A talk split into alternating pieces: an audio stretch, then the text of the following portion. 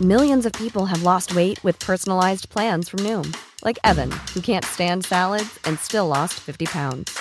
Salads generally for most people are the easy button, right? For me, that wasn't an option. I never really was a salad guy. That's just not who I am. But Noom worked for me. Get your personalized plan today at Noom.com. Real Noom user compensated to provide their story. In 4 weeks, the typical Noom user can expect to lose 1 to 2 pounds per week. Individual results may vary.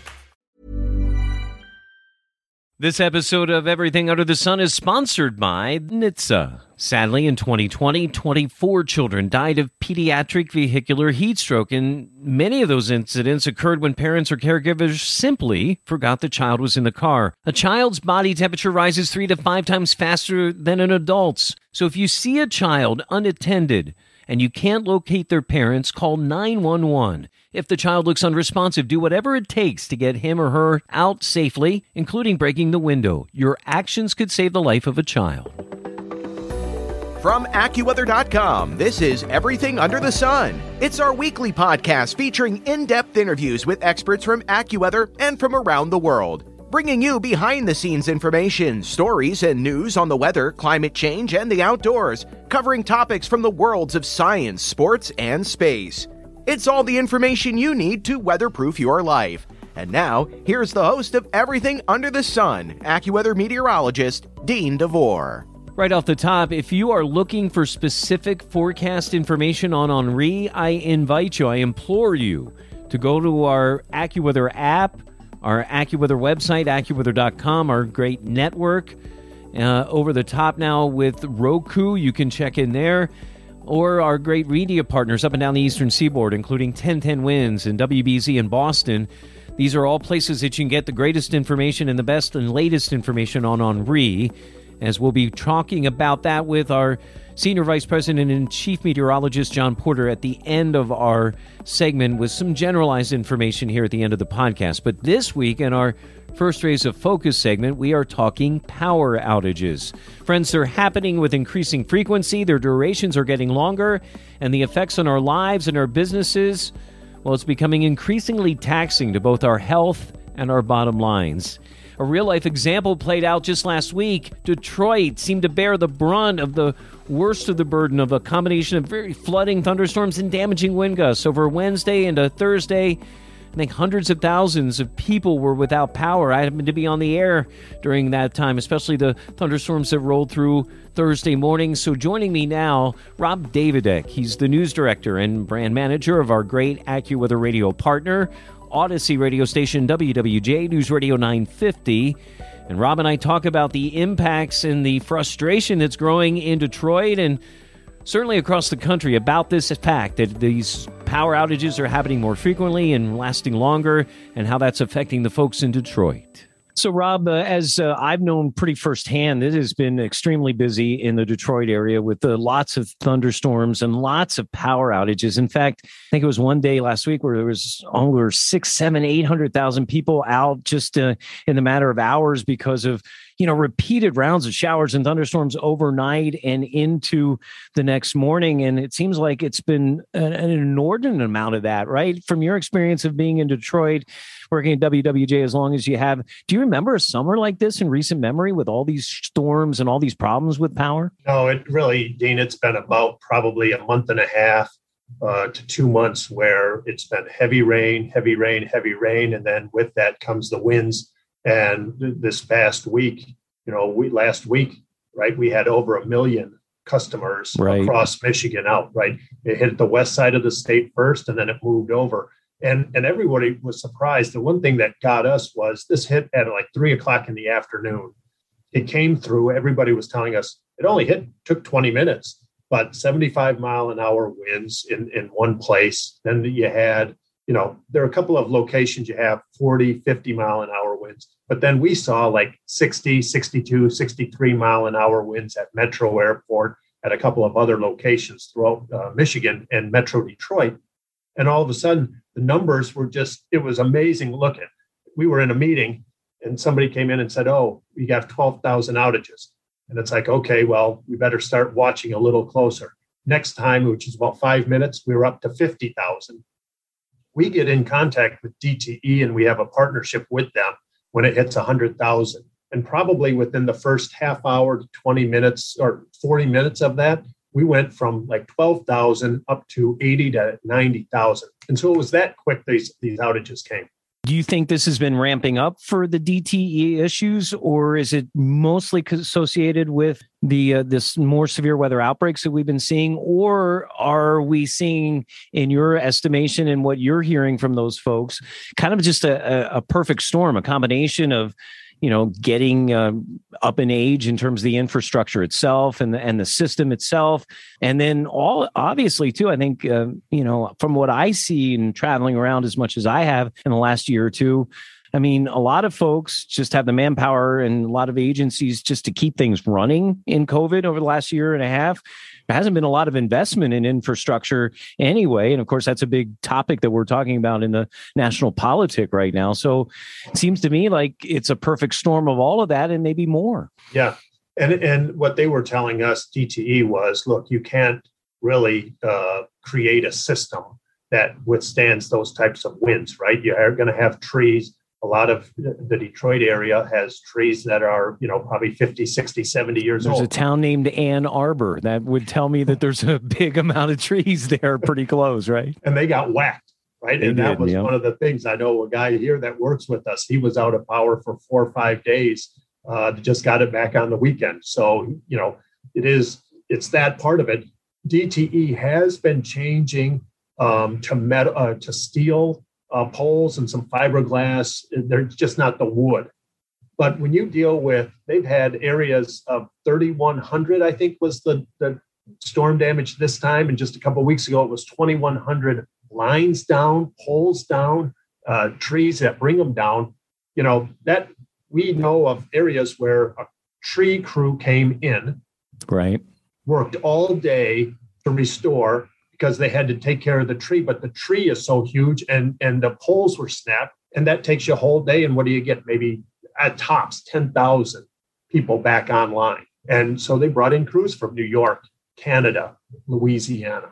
And that's going to continue here. And I think, you know, what we're seeing is this continuation of the fight of the warm air, and it's not going away. I mean, it's only August. We're going to probably have some more rounds of it. So, you know, severe weather is one aspect. I mean, fortunately, I mean, I think part of the reason that you've had so much severe weather is because you haven't necessarily gotten into some of the intense heat that we've been seeing and hearing about in other parts of the country, but just enough to spawn that. So, I mean, you got heat problems, you got severe weather problems. The folks down on the Gulf Coast have tropical problems, and you know, all of that just adds up. I think this is going to be a major story as a news director at WWJ. Do you agree with that? Absolutely. And you know what? I mean, and in June, late June, we had 6-7 inches of rain that hit the east side of Detroit and flooded upwards of 20,000 homes that they're still dealing with. And then on top of that, a couple of weeks later, we've had tornadoes hit a couple of outside in Metro Detroit, a couple of tornadoes hit. And so it has been a super active weather year, probably, and you mentioned earlier, you know, in several years. The last time we had this many power outages was a windstorm in, I think, 2017, which hit around March, I want to say, and that knocked people out, 700,000 people out around here. So I think is very active. Yes. We're going to have to keep talking about this because, I mean, DTE, like you said, doesn't have any big solutions to anything. I mean, people want instant and immediate fixes of this, and it's just not out there to be had right now. There's going to be a lot of folks that need patience and planning ahead, too. You need to be prepared. And I think stations like WWJ and what we do at AccuWeather hopefully help people do that, right? Yeah, I think so. And you know what? One thing with DTE, they said everybody was asking, well, if trees are bringing down power lines, let's bury the power lines, right? Well, if you get flooding, number one, that hurts. But they put out a statistic. They said they priced it out. If they put 14,000 customers underground, that costs $500 million. So if Detroit has 600 plus residents, right? A lot of cities around here have 100,000 residents. You're talking millions and millions and millions of dollars. And is that going to put on the residents? You know, we always complain, oh, we pay too much in electricity anyway. Right. So, I mean, yeah, those are big issues. Well, Rob, we appreciate your time, and hopefully we'll keep the severe weather to a minimum here as we go over the next couple of weeks in Detroit. It's kind of a balancing act, as you know, Dean. We like it, but we don't like it. So. Right. In the radio business, we like the story of the severe weather, but then we don't like the outcome. Well, your folks at WWJ do a great job in getting people ready, and we're proud to be part of that at AccuWeather. Thanks for spending some time here on Everything Under the Sun. Not a problem, Dean. Appreciate it. Appreciate what you do for WWJ. If you'd like to check out Rob's amazing team, who I'm so honored to work with every weekday morning, WWJ News Radio 950 AM in the Detroit area. But, you know, radio and audio, we've evolved in the 21st century. Now all you have to say is to Alexa, your Google Home, or any smart speaker, hey, listen to WWJ News Radio 950, and you're listening from around the world. It's great time to actually be working in audio, and they really make a difference concentrating on that Detroit area with so much information and obviously the AccuWeather forecast. So check them out also on Twitter at WWJ950. So friends, severe weather, one of the aspects that leads to power outages, but another one that we've seen very recently is extreme heat, and obviously on the western heat waves in the Pacific Northwest, amazing heat that really melted infrastructure. We're going to talk about that. And so a study came out, and we saw this story on the pages of AccuWeather.com. And so often as we do, we use that as a kind of a blueprint in terms of what we're going to talk about. Well, this study really dealt with the potential for critical infrastructure failures due to extreme weather events, due to major and power outages and failures of the electrical grid, really how that is going to impact health and public welfare and safety. And so we'd like to welcome in Dr. Evan Mallon. He is a graduate of the City and Regional Planning doctoral program, where he studied environmental planning and climate change, teaches urban environmental planning and designed the inaugural Sustainable City Studio. And then he continues his research with the Urban Climate Lab. And one of these research projects was about this growing idea that more severe weather events are triggering more power disruptions for longer, and how that thing kind of feeds onto itself. We welcome Dr. Evan Mallon to Everything Under the Sun. So, Evan, I wanted to bring you in and talk about the study that Georgia Tech did in the School of City and Regional Planning, Urban Climate Lab, and really kind of dovetails onto what I was just talking with Rob Davidek about at WWJ, where they've seen just an onslaught of power outages as we've gone through the summer. For them, it hasn't been as much as just the heat waves themselves, but the amounts of severe thunderstorms that we've gone through. And obviously with the infrastructure concerns, we're seeing that more and more. It's a big topic of discussion in the in political spectrum right now. And obviously it has a lot of credence here with the problems that we've been seeing here over the last year or two mounting up. But I wanted to kind of spend a little time and talk about the study that, you know, we saw this article on our friends at AccuWeather.com. We often check the pages of that and try to kind of take one of these articles and break it down a little bit. So let's talk a little bit about the study that you and your colleagues did in terms of the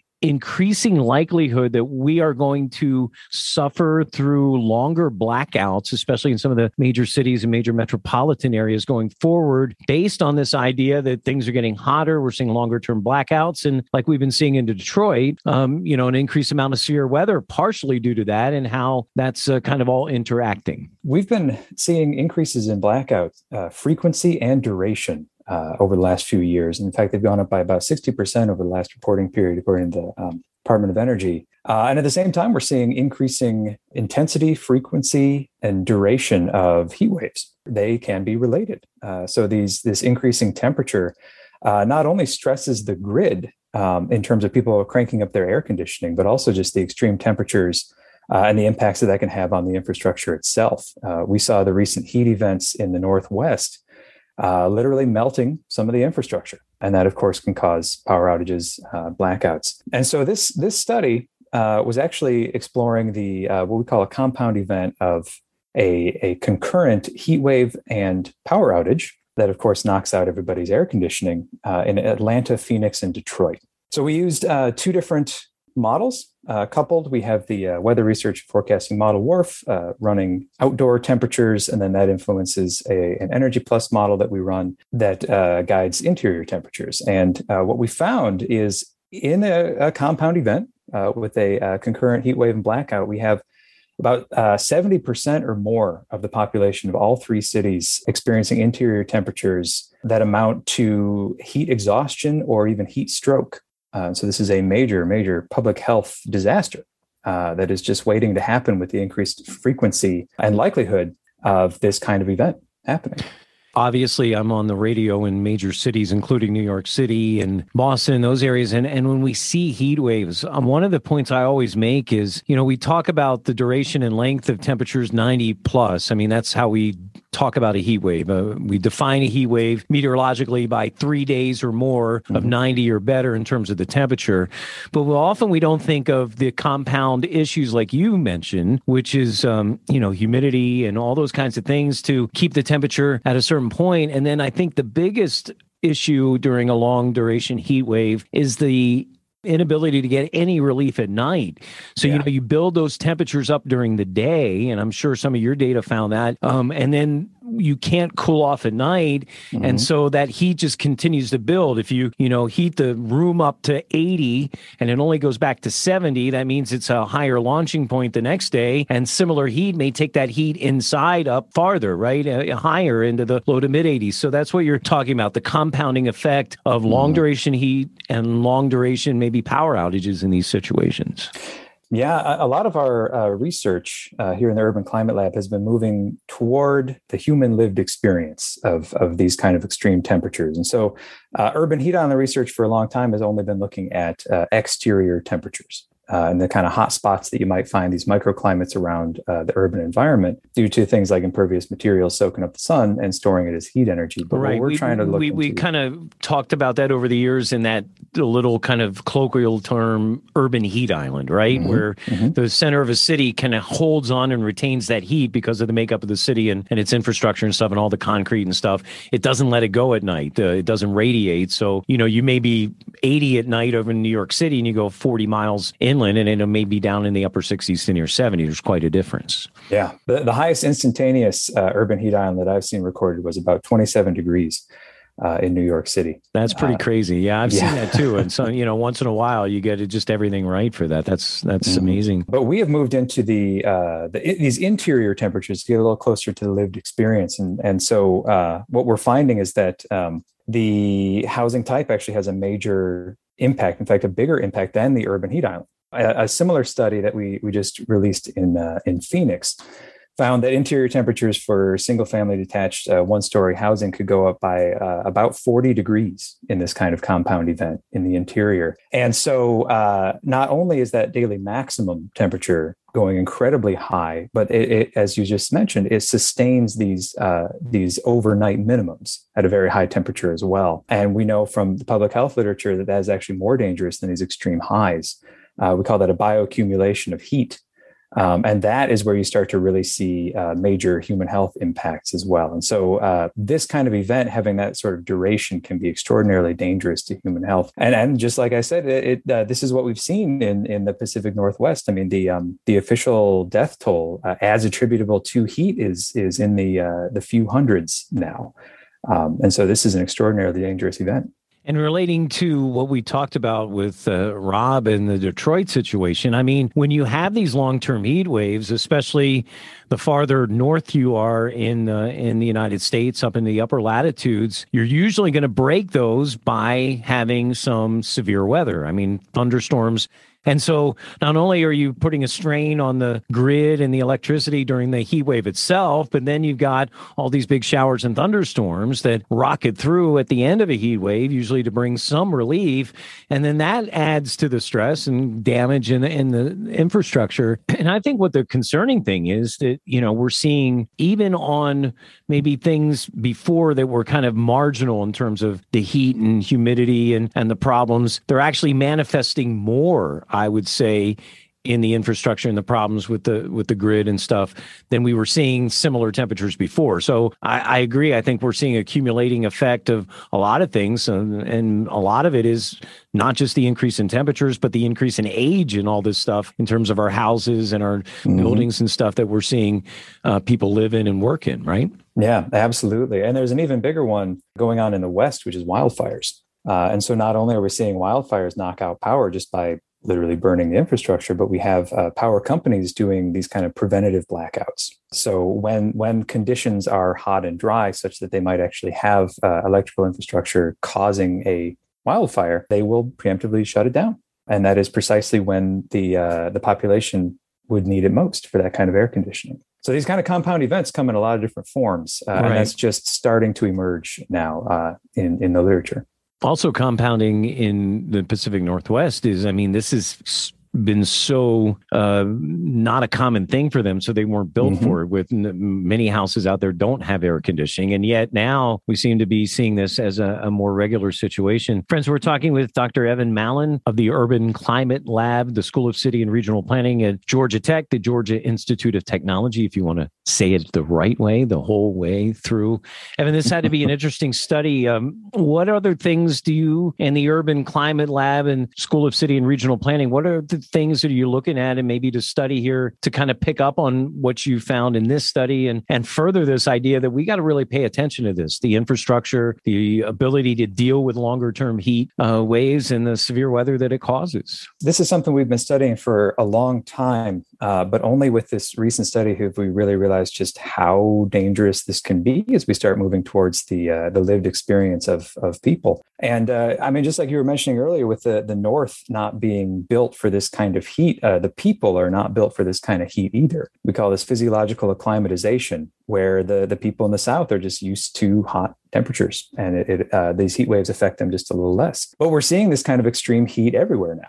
And even in the North. And this is a very dangerous thing. In fact, heat kills more people than any other weather-related disaster combined. It's just that we don't always put that on their death certificate. So this is something that's really important for public health, but also for urban planning. So in the Urban Climate Lab, we are in the School of City and Regional Planning. So what we approach these from an urban planning standpoint. So a lot of the work that we do is actually in modeling scenarios that we think could improve the heat situation. So these kind of thermal mitigation strategies. And so we will run models where we implement policies that encourage things like reflective roofing, so white roof, cool roof material, increased tree planting to measure what kind of benefit they can have. And in fact, in this a recent study in Phoenix that I referenced, we found that cool roofing could lower your interior temperatures by about 7 degrees. And this is passive. I mean, this is without any kind of consumption of electricity. And one thing that we know from an urban planning standpoint is that this is also an environmental justice issue, in that we have people even now who, when the power is on, can't afford to own and operate their air conditioning. And so air conditioning is a luxury that we are increasingly seeing as kind of a life support system. We need it to be healthy. We need it to survive in these kinds of events. And so even with the power on, we have people who can't be running it. And that is a major issue in terms of planning and how we need to address it. And one of the challenges that we have in extreme heat events is that we often use cooling centers. So we send people to a place where they can get air conditioning, and they typically don't have backup power. And so if we lose power, there's nowhere for these people to go. And of course, this is a major issue when it comes to COVID. No one wants to leave their home and go to a cramped place full of a lot of people when they might catch COVID while they're there. They can't bring their pets. There's a lot of restrictions. It's sometimes a little boring there. They'd rather be at home. And so it's tough to convince people to actually use the cooling centers where we have them. So this is why we want to be focusing on these kind of cooling policies that are a little more passive. So, Evan, as we look at this study now and kind of bring things together, what are some, do you have the study come up with some suggestions of how we can bolster and kind of make this infrastructure better going forward with some of the things that you learned from the study itself? There are a few ways that we can enhance our grid resilience nationally, and it's very much needed. We should absolutely have these kinds of policies that are going to better protect everyone in the country to have them. And so the first thing we can do is to make the grid smarter. And this is something that's been going on for a long time, but this is kind of an evaluation exercise where we should be collecting data from the outages that we have so that we know how to more efficiently return power so we can better restore this power where it needs it most and really hit these kind of critical areas. The second thing we can do is to strengthen the grid itself by doing things like burying power lines. A lot of the reasons that we have outages in the first place are power lines getting knocked out. Or in extreme heat, our transmission lines can even sag. because, of course, when they heat up, that material expands and they're going to sag. And so they might get into tree limbs. So we can improve our grid resilience just by using better high temperature materials. We can do better tree trimming.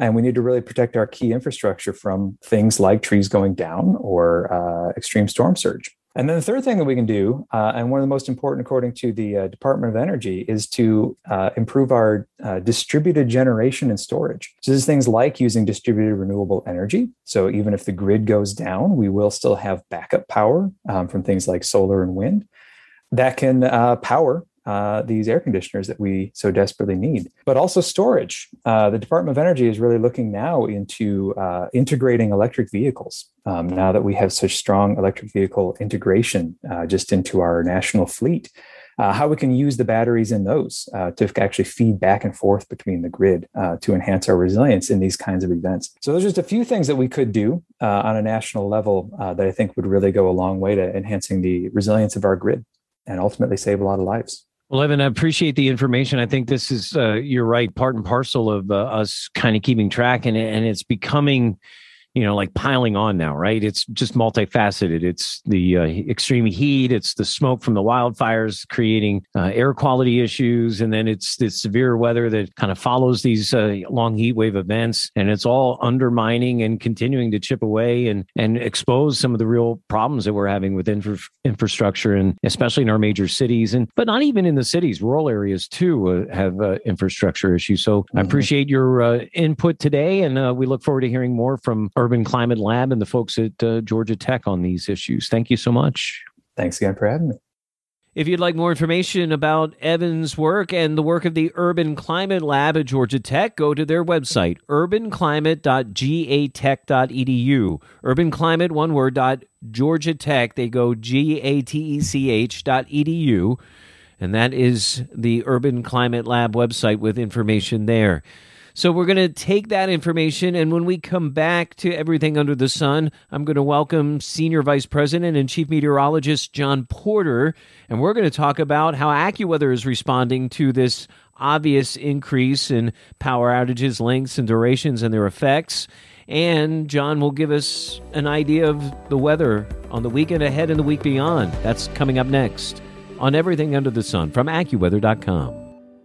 This podcast is sponsored by the NHTSA. Every year, children die from being left alone in cars. If you see a child left unattended, call 911 immediately.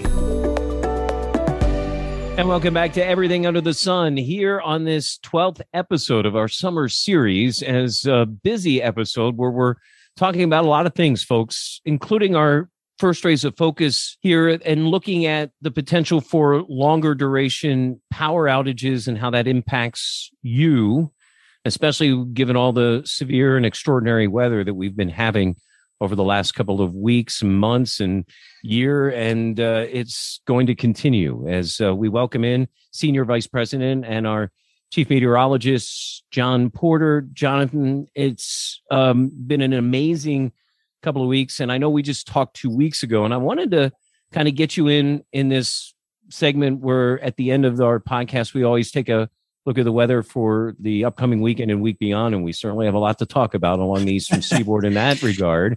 But we also, I wanted to do what we did a couple of weeks ago and take this topic that we've been talking about and just get you a little bit of an opportunity to talk about the things that we're doing at AccuWeather to think about this. We've long known and felt it's been important to help power companies and all these things and consumers deal with power outages. And we are seeing more, and we're seeing longer duration ones because we're seeing more extraordinary weather.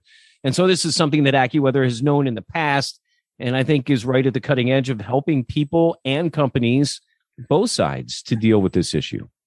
Dean, you're right. Always good to be with you. And I think there's a couple of important points about this. One is that as we deal with the increased volatility in weather, risk to infrastructure, critical infrastructure, that's road networks, in this case, utilities, and specifically power, distribution and transmission, continues to be a significant concern, an area where, as you said, we've seen greater impacts in recent years. And this is something we know people and businesses care a lot about. So when we're looking at a severe weather event, you know, Dean, you're part of this discussion each and every day about what do we think, how is it going to affect people? First, getting the most accurate forecast, but then how is it going to affect people and businesses? And oftentimes we're considering power outages and whether or not they could be long-standing power outages. And what we're talking about is the kind of weather situation, be it an ice storm or a dangerous line of thunderstorms or a hurricane impact, where the utilities are going to have to go, in some cases, block by block, neighborhood by neighborhood, to rebuild the network. That takes time. And sometimes that can take up to a couple of weeks in the hardest hit areas. Detroit just has gone through that in the last week or so with all the severe thunderstorms. I mean, there's been several days. You and I remember when Penn State here, we got a huge snowstorm in November and there were still leaves on the trees and we had tremendous power outages in central Pennsylvania.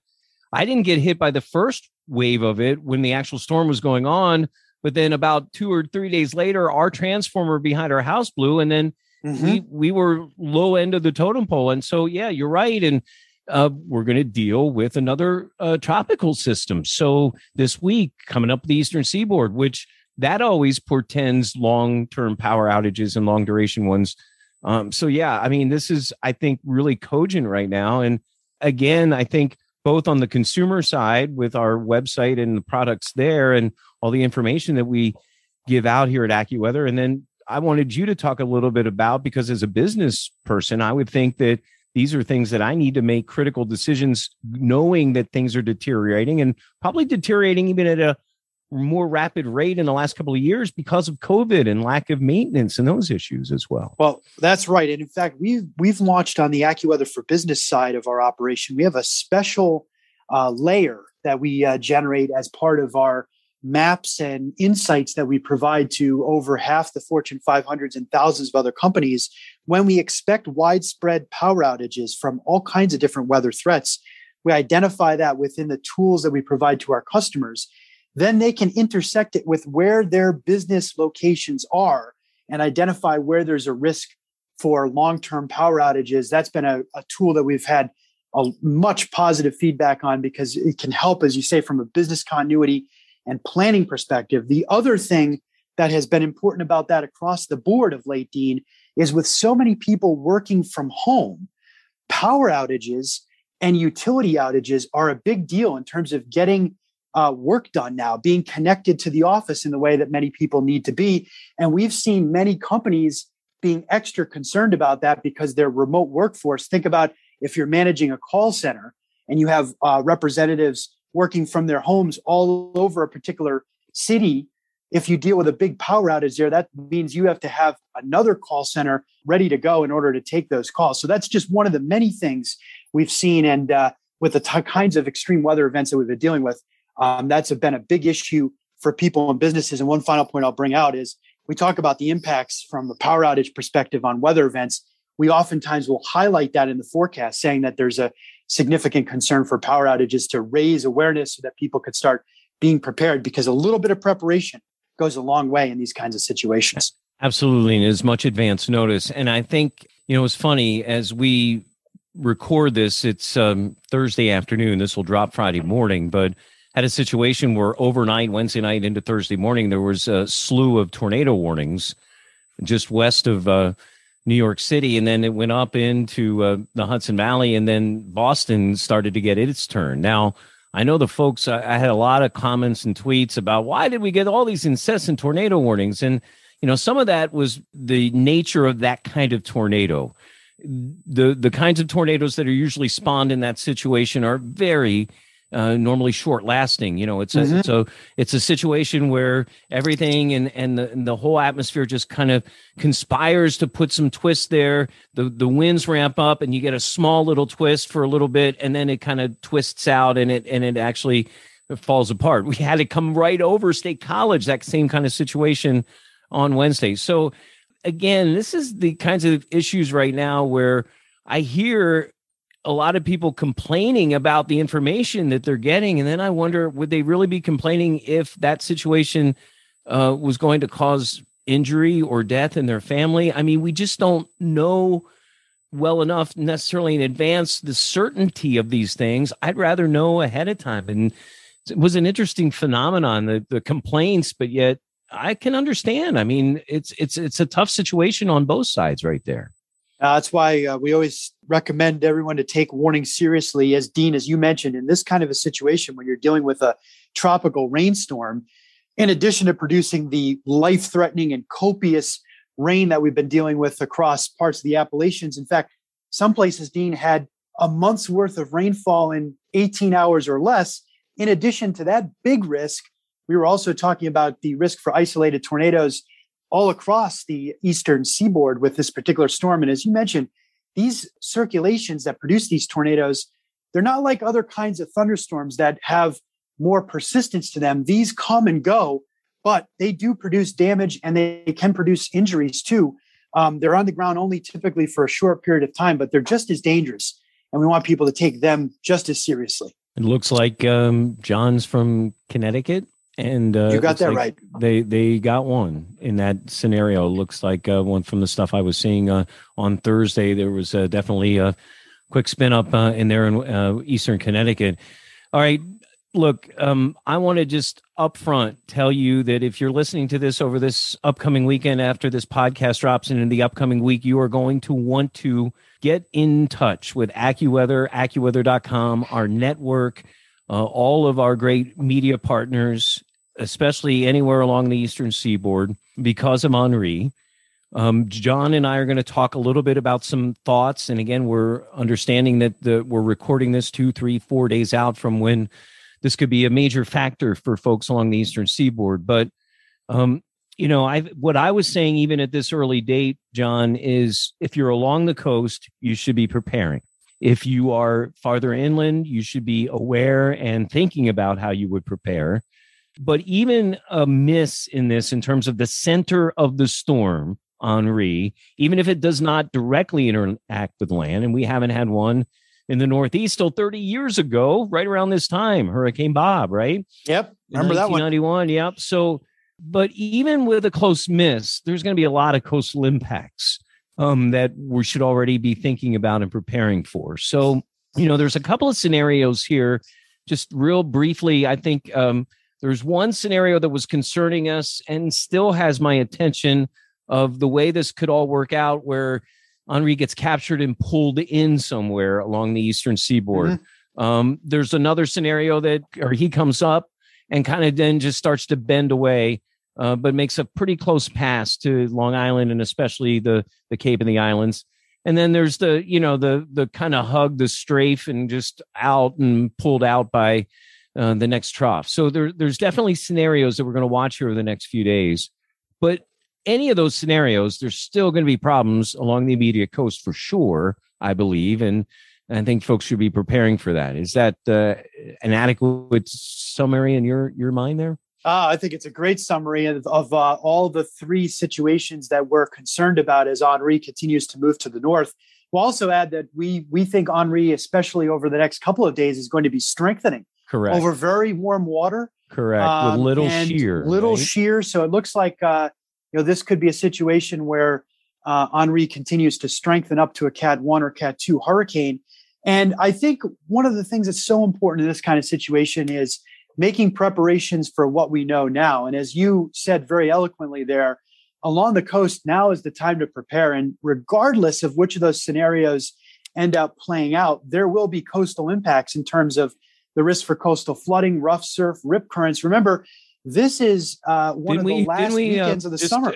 Hate to interrupt, but didn't we have a couple of deaths midweek from rough surf, I think, off the Carolina coast? So we did. Yeah. And so this is going to be something that, again, even if pass away, folks need to take this seriously in that regard.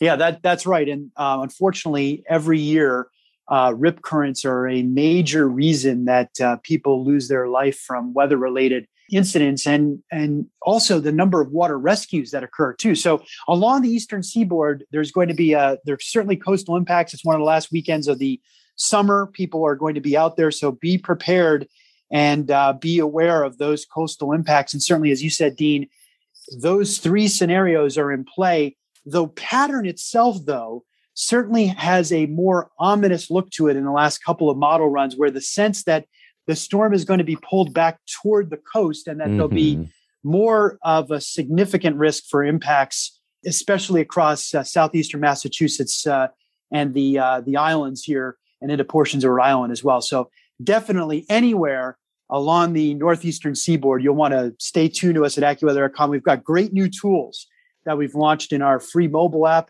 that allow you to track not only where the hurricane is at, but what impacts we're expecting across the eastern seaboard and right down to your community. It's really easy to use and get those interactive map layers. And of course, please, we push out all the warnings too. Right. And please understand with that forecast iPath, folks, as you go farther along in the track, pay attention as much to the cone as the iPath. Okay. Because we just know that, you know, where we are in forecasting, as good as we are, we get past a certain point and the errors become real and we have to keep adjusting. And so that will continue to adjust. And that's the other good thing about that product is, you know, as we continue to update our thinking, you know, hour by hour, actually minute by minute sometimes, that will be adjusted. And so you can tell, but you know, if you're 2 or 3 days away from it, really take a look at that cone, not just where the eye goes over. And also that begs, and maybe we should do a podcast sometime about explaining again the differences in different parts of a storm, you know, whereas if you're on the west side, it's one situation and the eastern side, it's another. So yeah, these are all things that certainly you need to watch. A lot of heat this weekend in the middle of the country. That's going to expand back. I think our friends like in St. Louis will start to get towards another heat wave as we get into early next week. Little cool down for the Pacific Northwest, little monsoonal flow, giving some showers and thunderstorms over New Mexico up into Colorado. But again, the main focus of the weather, I think, across much of the country will be what's going to happen with Henri here as we go over the weekend. That's right. And actually across the West, Dean, a shot of fall in the Intermountain West, which is going to be welcome. A little bit more moisture that will help with some wildfires, especially across the north, and 10 to 15 degrees below normal. So a very active weather weekend across the country, Dean. Jonathan, I know you're proud of your team. I know your team's working hard every day, and thank you for your leadership. And we will talk to you soon here on Everything Under the Sun. Look forward to it. Thanks again. Friends, I've said it a few times, and I'll say it one more time in this podcast. If you are looking for the latest information, please use the great resources of AccuWeather on Henri. It is going to be a major story, and you can get the latest information right on your AccuWeather app with that great forecast tracker and the iPath right there on the front.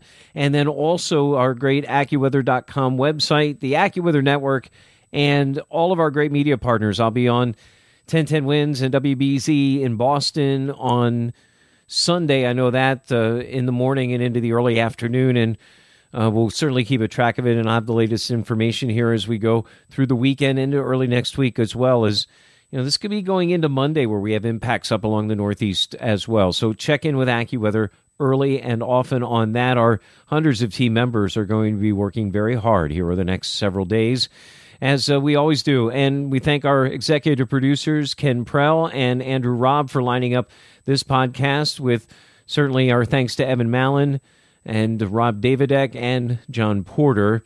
Friends, coming up next week, we're going to talk to our friends at AAA. A lot of trends I've been noticing. Traffic is down in terms of numbers and volume, but fatalities are up. We're also seeing a lot of more accidents and problems on the roadways, and talk about a new study that the AAA just did about how the pandemic has changed traffic patterns. And do we think those go back to pre-pandemic, or does the trend that happened over the pandemic stick around? So those are interesting topics with AAA next week. For all of us at AccuWeather.com, have a great week. This is Everything Under the Sun from AccuWeather.com. Thanks for listening to this week's episode. Be sure to subscribe to, rate, and review Everything Under the Sun on Apple Podcasts, iTunes, Spotify, or wherever you listen to your favorite shows. And of course, if you have an idea for a future podcast, just email us at AccuWeather.podcast@AccuWeather.com.